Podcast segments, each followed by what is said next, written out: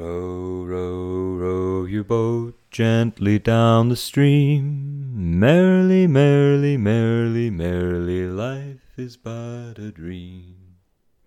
Yep, no budget for theme song, so that is it. My name is Ohan, and this is Apes and Drapes. This episode is brought to you by peanuts. I have nothing special to say about them, but have really been eating a lot of them lately. They're good any time of day, especially when salted and put on yogurt with honey. Yes, peanuts. This is probably not new to you, but boy, are they delicious.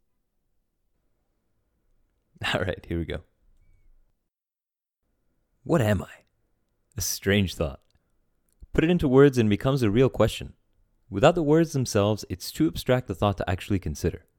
Words make the idea of me real to me. Without words, it's difficult to make the distinction between what is me and what is the rest of the world.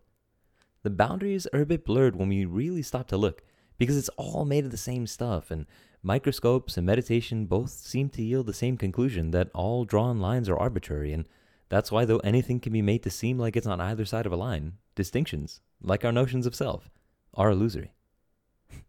poetics aside, or poetics on all sides, the brain needs to let itself know what it's doing so it can make sense of itself as part of its own environment.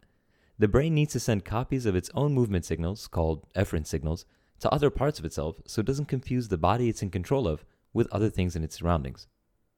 Distinguishing between ourselves and the world around us is the result of a series of several processes working in tandem, which create for us the seamless experience of conducting our bodies through an environment.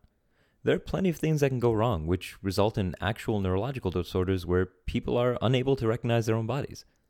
Our comfort with the distinction between what is me and what is not me is learned both subconsciously through innate mechanisms and consciously through experience and further refined through language. There's an experiential intuition that we rely on as we develop from infancy that allows us to interact with the world. This intuition is to test our surroundings and record results. This is the fundamental aspect of learning, meaning information that changes behavior.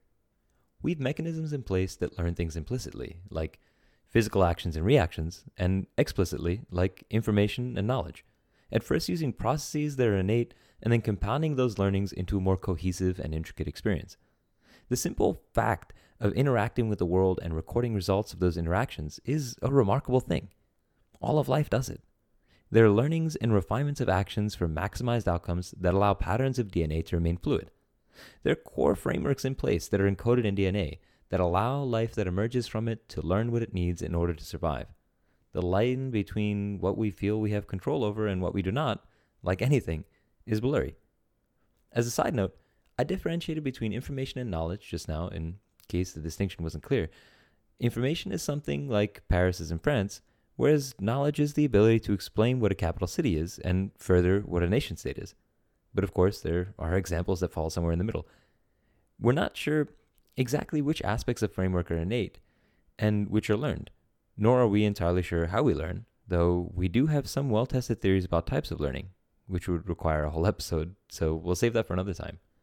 Once we try to build models of learning mechanisms, or even how the mind builds representations of sensory data to learn from, meaning where the lines are between physical brain and metaphysical thought, things start to get really blurry.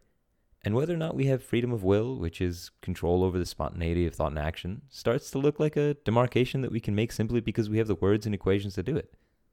The ends of a spectrum, and the distance between any two points along it, are only as clear as their verbal or numerical definitions from colors to shapes to thoughts, as well as from ethnicity to legality to ideology, everything is only given metaphysical clarity through explicit definition.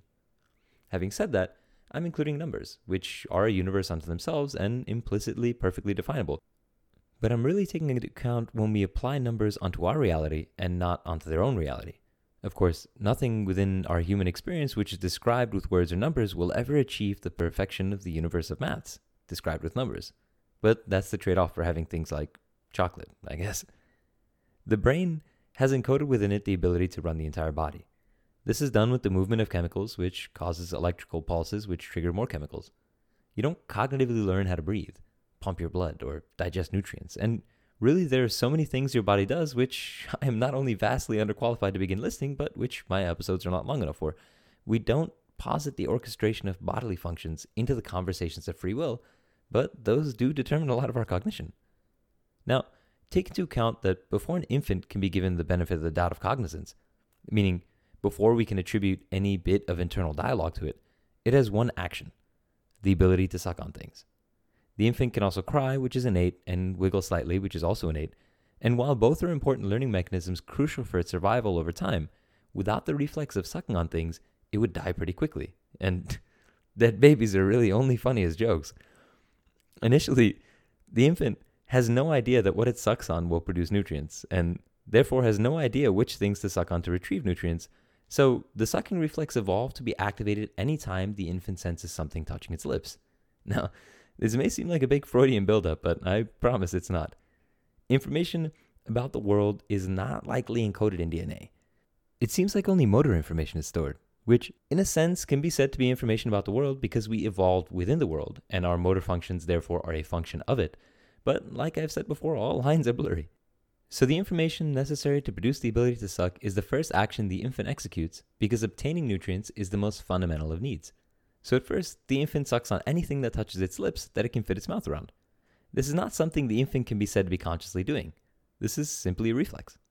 I know, the Freudians are salivating. Regardless, early life is so bizarre that it can't even be said to be disorienting because there's no base orientation to be disoriented from.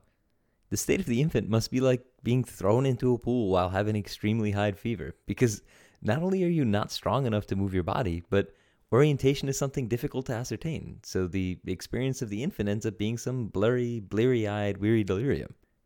The next thing the infant does is begin to wiggle without any particular structure or order. After the sucking reflex, the wiggle reflex starts up.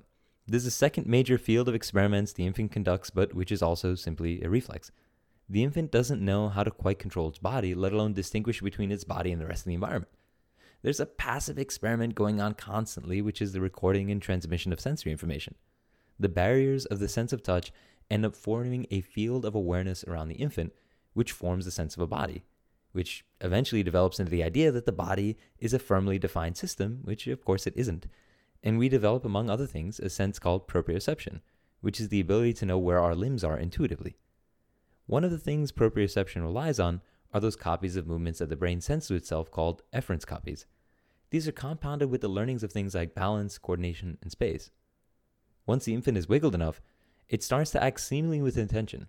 That intention is the desire for information. The infant tests its environment and its body simultaneously, learning how both react to its actions.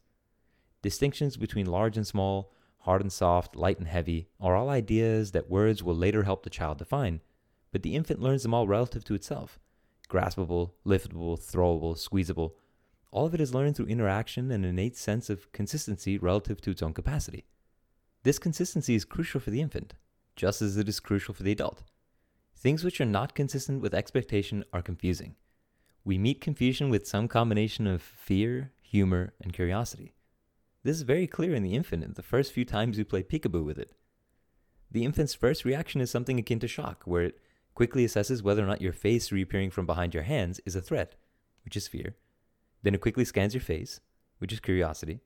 Then it recognizes your face and recognizes that you've done something out of the ordinary, a lack of consistency. And it meets this break from consistency with laughter, which is humor. So let's take a high level look into the infant's brain while this is happening. Of course, to experience anything, we have to initially receive the sensory data all incoming data first goes through the thalamus, which is the brain's information relay center. The thalamus decides what information goes where. The first judgment the brain makes is whether or not the data it has received represents a threat. We're not even aware of this process. The brain takes care of this before we're even cognizant of what we're experiencing. The amygdala is all over it. It gets the visual data from the occipital lobe, where the thalamus has sent it to be processed. But the amygdala makes a judgment before we even have the time to extract meaning from what we're seeing. Then, if the face suddenly appearing from behind a pair of hands is deemed not dangerous, the infant will afford itself curiosity, which is taking place in the frontal lobe. And once it feels it has assessed the cause of the situation, which will require the temporal lobe as well, it will laugh, which requires the motor cortex to move the face, which requires the parietal lobe. If the child has determined the sensory data it receives is not something to fear, but is not able to make sense of it, it might pause or give that really adorable combination of confused laughter paired with some eyebrow scrunching. As a side note, please keep in mind that the order of processing in the brain is much more complicated than what I explained, in that so many systems run in parallel. but I wanted to paint an accurate enough overview so you could get a good general sense of the flow of information in that circumstance. Now, an adult is no different in their assessment and reaction to stimuli. But the gradient between those three ideas is expanded out to include more nuanced behaviors because our reaction is measured against our ideas of ourselves in certain situations. And there are degrees of inhibitions in certain reactions which give rise to other social displays that we convince ourselves are the reactions we want to produce and not just the reflexes, the complex calculations taking place in our brains to deal with the strange phenomenon called human society that biology hardly knows what to do with as far as building an outcome hierarchy is concerned. And yeah, if anyone's counting, that was a 107 word grammatically correct sentence. The brain is a strange thing. It is embedded in this fleshy structure that it itself animates, but which its animation of ultimately impacts. The brain animates the body, the animation of the body impacts the brain.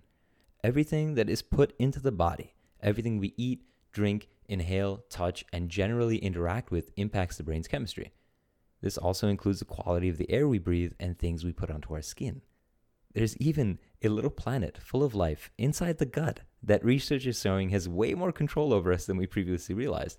We're actually only beginning to find out the extent to which gut bacteria impacts the brain, and it's startling, to say the least.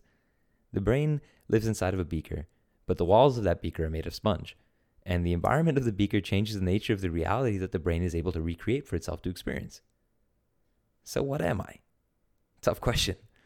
I'm not even sure what this episode is about. What is me? What are the limits of me? What kind of things does me react from? And what kind of things does me expand to contain?